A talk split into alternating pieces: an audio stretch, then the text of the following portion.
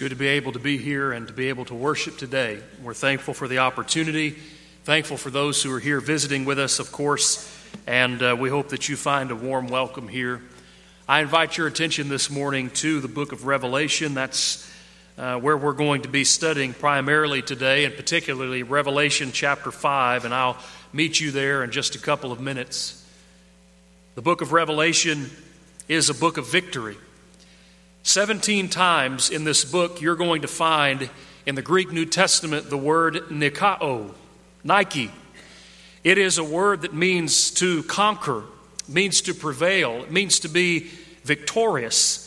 And you will find it in various forms throughout the book of Revelation in words like overcome, overcame, victory, conquer, prevail, and a number of others just like it. The book begins on this note of victory. Revelation chapter 2 and verse number 7, you read the first address to each of the seven churches in Asia. And in each one of these uh, addresses to these congregation, you will find a statement like this one To him who overcomes, I will give to eat. Uh, I will give to eat from the tree of life, which is in the midst of the paradise of God. And as the book goes on, we have these words of victory and overcoming and prevailing that, that we find in verse after verse, like Revelation 2 and verse 10. Do not fear any of those things which you're about to suffer, the scripture says. Indeed, the devil is about to throw some of you in prison that you may be tested, and you'll have tribulation 10 days, but be faithful unto death, and I'll give you the crown of life. In Revelation 12, verse 10 and 11, the scripture says, Now salvation and strength and the kingdom of our God and the power of his Christ have come. To the accuser of our brethren who accused them before our God day and night has been cast down, and they overcame him by the blood of the Lamb and by the word of their testimony, and they did not love their lives to the death. Speaking of those who had died in Christ Jesus, John said in Revelation 14 13, Then I heard a voice saying to me, Write, blessed are the dead who die in the Lord from now on. Yes, says the Spirit, that they may rest from their labors and their works follow them. Blessed are those who do his commandments, Revelation 22 14, that they may have the right to the tree of life and may enter in through the gates of the city. This victory, this prevailing, this overcoming that we read about throughout this book is made possible for you and for me because of the victory of the Lamb. Revelation chapter 1 and verse 18, Jesus says of himself, I am he who lives and was dead, and behold, I am alive forevermore, and I have the keys of Hades and death. Later in Revelation 17, verse 14, John writes and says, These will make war with the Lamb, speaking of the enemies of Christ and of his people, and the Lamb will overcome them, for he is Lord of lords and King of kings. In Revelation 13 8, the scripture describes Christ as the lamb slain from the foundation of the world. And this book, more perhaps than any other book in, in Scripture, tells us that Christ, the Lamb, has won victory for himself and he's won victory for his people. The heart of this is found in Revelation chapter 4 and chapter 5. In chapter 4, John looks and he sees God sitting upon his throne. He sees all of the heavenly hosts surrounding him in worship, crying out, Holy, holy, holy Lord God Almighty, who was and who is and who is to come. But then, as we transition from chapter 4 into chapter 5, the eyes of John shift from the Father on his throne to the Lamb who is beside him on his throne. And in this chapter, Revelation chapter 5, we focus upon the glory and the victory of the Lamb. We've talked for the last couple of weeks about the Lamb of God being Christ and how he came to be our sacrificial lamb. But he didn't just come to be a sacrificial lamb, he also came to resurrect on the third day, and indeed he did. And by that resurrection, by that sacrifice, he has won the victory for himself, and he's won the victory for each and every one of, each and every one of us as well. As we look at Revelation chapter 5 this morning, we see this lamb of victory, this victorious lamb, and we see it in three parts. First, in Revelation chapter 5, verses 1 to 4, we're going to see that there is a search for one who is worthy. And second, in Revelation chapter 5, verses 5 to 7, we'll find that one who is worthy, and that is the Lamb who has been slain. And then finally, in Revelation chapter 5, verses 8 to 14, we'll find as everyone, all of the heavenly hosts, and every created being bows their knee in worship and adoration and honor and recognition of the Lamb who is victorious. Let's read together Revelation chapter 5, verses 1 to 4, and note this search for the one who is worthy. John says, And I saw in the right hand of him who sat on the throne a scroll written inside and on the back, sealed with seven seals. Then I saw a strong angel proclaiming with a loud voice, Who is worthy to open the scroll and loose its seals? And no one in heaven or in earth or under the earth was able to open the scroll or look at it. So I wept much because no one was found worthy to open the scroll and to look at it. Notice a couple of things in this. First of all, notice the word worthy shows up twice. In fact, this word worthy will drive the narrative of the entire chapter. You have who is worthy in verse number two. No one was found worthy in verse number four. You are worthy in verse number nine. And finally, worthy is the Lamb in verse number 12. Notice also that as John looks at the right hand of God who sits on the throne in chapter 4, that now in chapter 5 he sees in his hand this scroll that is described as being written inside and on the back. It's an image that has to do with fullness or completeness. It is sealed with seven seals, a number that has to do with perfection. And then he sees this strong angel proclaiming, and this word proclaiming is, in its, its sense is ongoing. In other words, he is continually to continuing to proclaim, continuing to shout and ask who is worthy. Now that begs the question what's, what is this scroll? What is this book? And why is it so important? In the next chapter, we'll begin to see uh, its contents unfolded as those seven seals began to be undone. And those seals in the next chapter will represent a number of things like conquest and war and famine and death and those who have been martyred for the cause of Christ and judgment on the adversaries and the enemies of Christ and of his people. But its full unfolding will not begin until chapter 12 and will end in chapter 22 when we see systematically the enemies of God uh, introduced and systematically every one of those enemies defeated. One scholar comments on this scroll and describes it or identifies it as a book of victory, a book that holds the future. It is a book that describes in great detail what the Bible will also call the eternal purpose of God, His, his plan from eternity for the salvation of mankind, for their redemption, that they might be able to be with Him in heaven forever. So it's not just any book, it's an incredibly important scroll whose contents are incredibly important. And the issue with this book is that not just anyone can open it. The angel is looking for someone who is worthy, and this is a challenge. This word worthy really has to do with being qualified. He's looking for someone who is of sufficient moral character and sufficient ability to be able to loose the seals and to be able to reveal its contents. But notice the word able at the end of verse 3. That's the same word that gives us our English word dynamite. It's translated in other places in God's Word as power. And so, literally, what he's saying is that there is no one here in heaven or on the earth or under the earth, no one has the power to be able to open the scroll or even look at it. No wonder then that John wept much when no one was able, uh, when no one was found to be able to open it when no one was found that had the power to loose its seals and reveal God's plan and God's intention for his creation and for his people. But then look at verses 5 to 7. The search is over now because there is one found who is worthy and only one, and he is described as the lamb who had been slain. In verse 5, one of the elders said to me, Do not weep. Behold, the lion of the tribe of Judah, the root of David, has prevailed to open the scroll and loose its seven seals. And I looked, and behold, he says, in the midst of the throne and of the four living creatures, and in the midst of the elders, stood a lamb as though it had been slain, having seven horns and seven eyes, which are the seven spirits of God, sent out into all the earth. Then he came and took the scroll out of the, out of the right hand of him who sat on the throne. Notice in this section, first of all, that as the elder proclaims to John, he commands him. It's imperative language do not weep. Stop weeping, but instead look. Dry the tears from your eyes, and with clarity of sight and vision, look carefully upon one who is described as the lion of the tribe of Judah and the root of David. The Bible tells us in the Old Testament book of Genesis, chapter 49, and verse number 10, that um, the scepter shall not depart from Judah, nor the lawgiver from between his feet until Shiloh come, and unto him shall the gathering of the people be.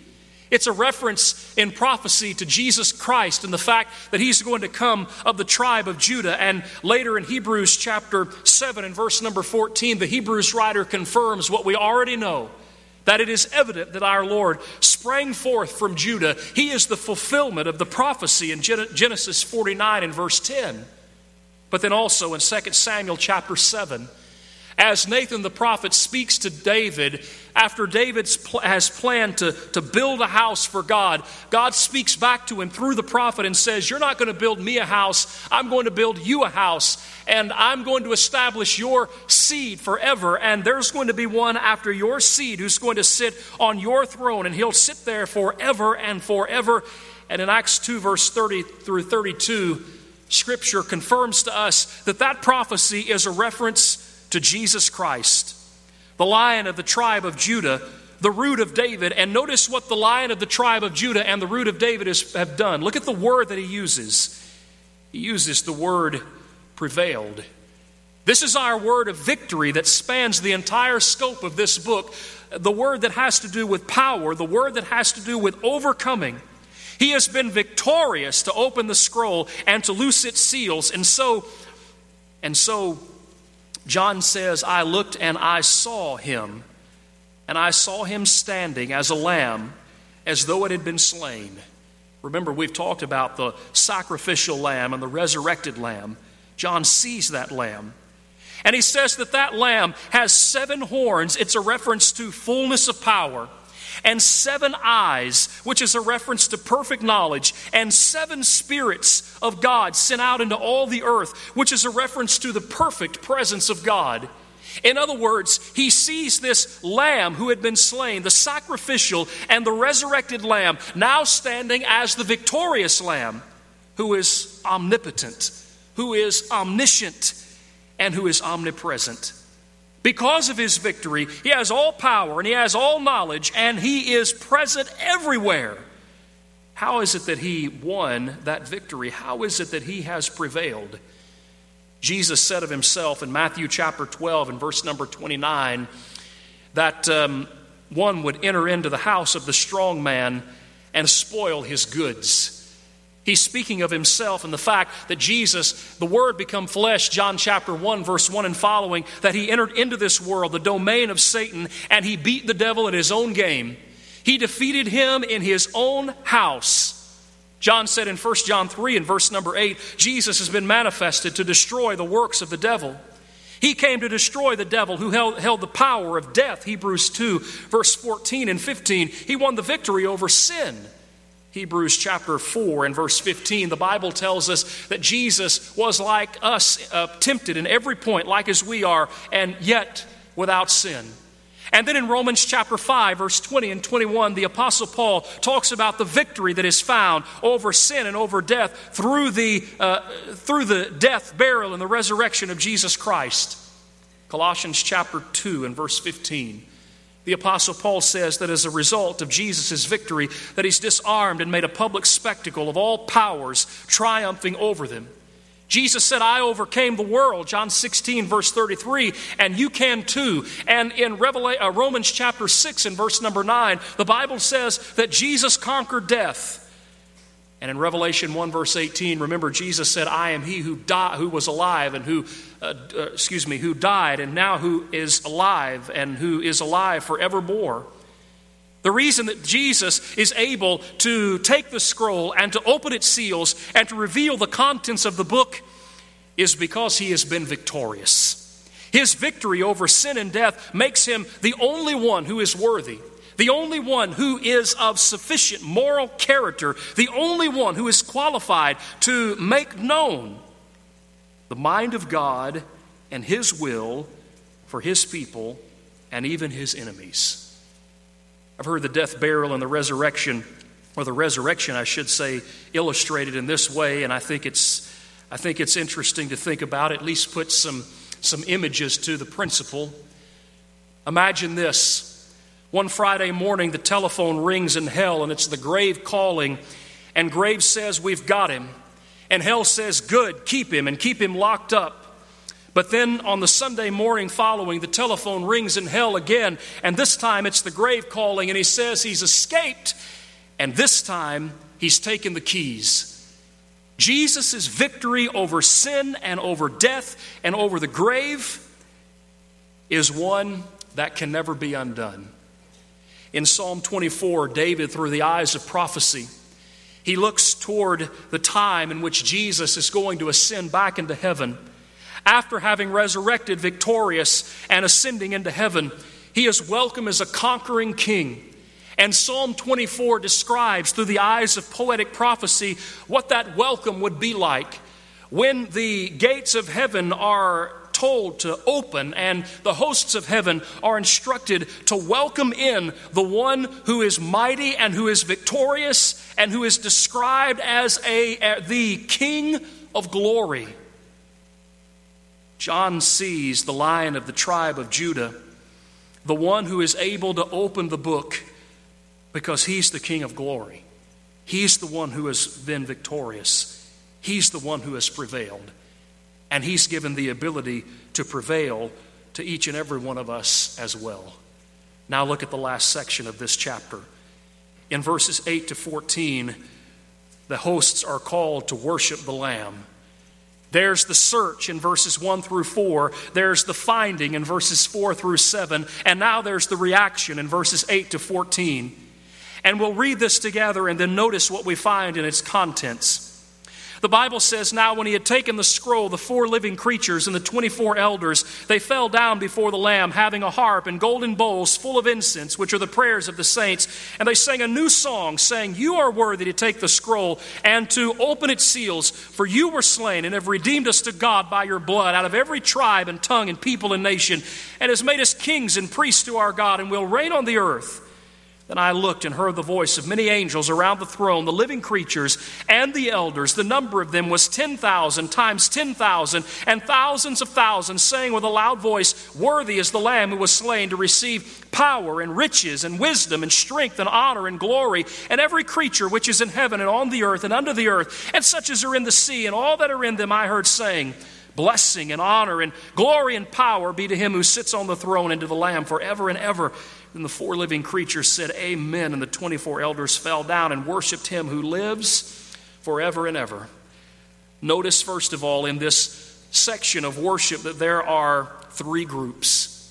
In verse 8, there are the four living creatures and the 24 elders. These are the ones that we read about first in Revelation chapter 4 who are surrounding the throne of God. Second, in verse number 11, there is the innumerable heavenly host. Notice the language. The number of them was 10,000 times 10,000 and thousands of thousands. It's language that is to describe a multitude that is innumerable, the innumerable heavenly hosts. And finally, in verse number 13, every created being, every creature which is in heaven and on the earth and under the earth and such as are in the sea, and all that are in them. There isn't a single being anywhere who ceases to bow their knee in praise and honor and glory and worship of the Lamb who has been slain and won the victory. Notice also in this section that has to do with worship that we are told in verse 9 and 10 that the Lamb is worthy to take.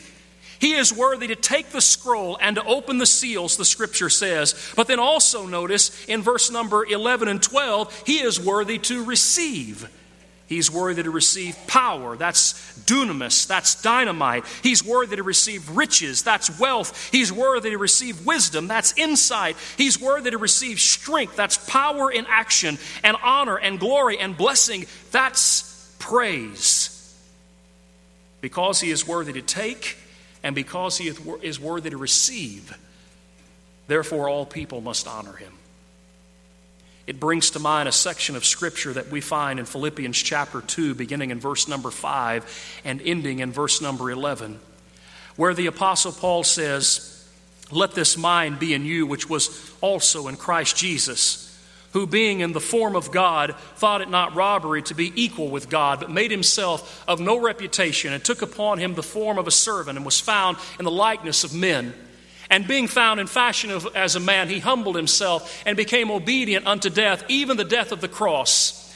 And then he goes on to say that, uh, therefore, God has also highly exalted him and given him a name which is above every name that at the name of Jesus Christ, every knee should bow. And notice this of those in heaven and those on earth and those under the earth, and that every tongue should confess that Jesus Christ is Lord to the glory of God the Father.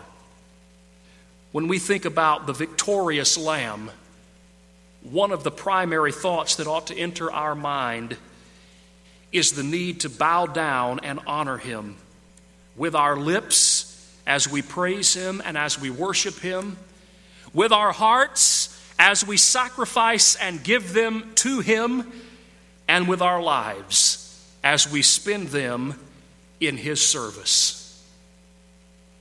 The book of Revelation is a book of victory, and that picture is seen no more clearly than in this exclamation of the Lamb in Revelation chapter 5.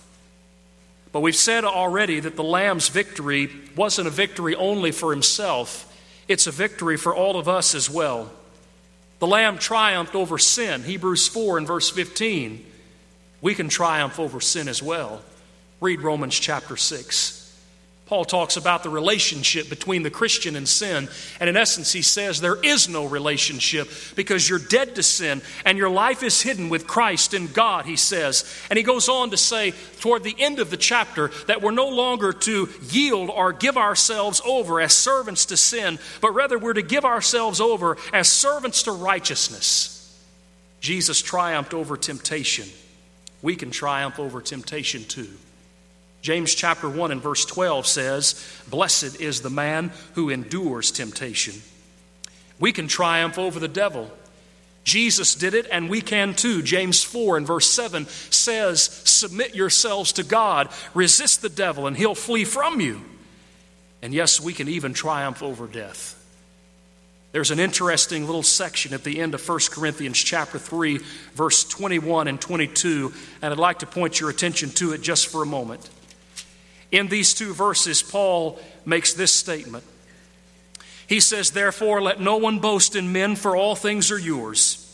Whether Paul or Apollos or Cephas or the world or life or death or things present or things to come, all are yours, and you are Christ's, and Christ is God's.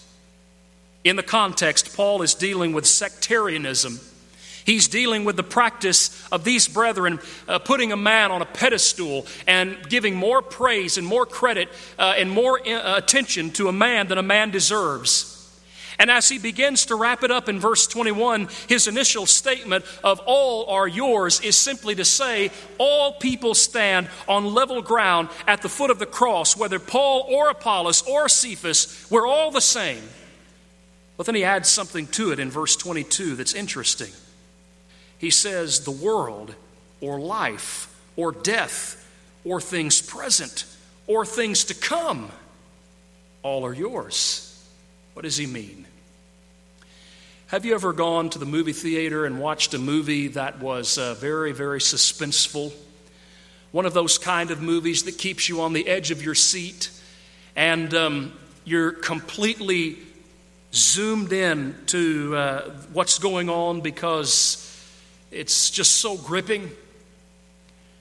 Did it have the same effect on you when you watched it the second time, or the third, or the fourth, or the fifth time? After you knew the ending, every time you watch it, the suspense becomes a little bit less because you already know the end of the story. In a similar way, I would suggest to you that that's what Paul has in mind in 1 Corinthians 3:22 when he talks about the world or life or death or things present or things to come, all are yours. What he's talking about is the fact that Jesus has already come and he's already died and he's already resurrected and he's already ascended into heaven. He has already won the victory for us. So the end of the story has already been written. We know what's to come. And so there's no reason to be afraid. We dare not allow the mundane issues of life to overwhelm us.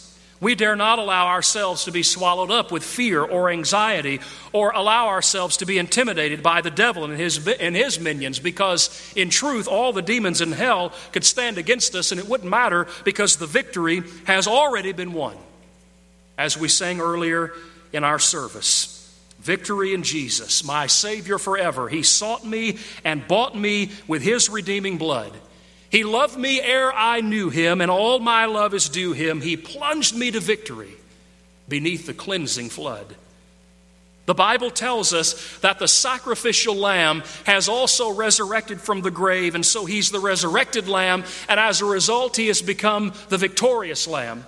And the Bible further tells us that all who submit themselves to His will and who allow themselves to be plunged and washed in His blood and give their lives over to His service, that they win the victory too. So the only question that's left to ask this morning is whether or not you've stepped into the realm of the victorious, whether or not you've put on your Lord in baptism. Do you believe that Jesus Christ is the Son of God? John 8 24. Are you willing to repent of your sins? Acts 3 and 19. Confess your faith in Christ? Romans 10, verse 9 and 10. Be immersed in water that you might come into contact with the blood of Christ? Acts 2 and verse 38. If you're willing to do that, then you can win the victory. But maybe it's the case that you're a Christian already this morning and as you think about your life and as you think about the victorious Lamb of God, it has become all too clear to you that you've stepped away from Him. You need to come back. Victory can be yours, victory is ours because of the victorious Lamb. His invitation is extended, and if there's any way in which we can help you this morning, then we invite you to come and let it be known while we stand and sing together.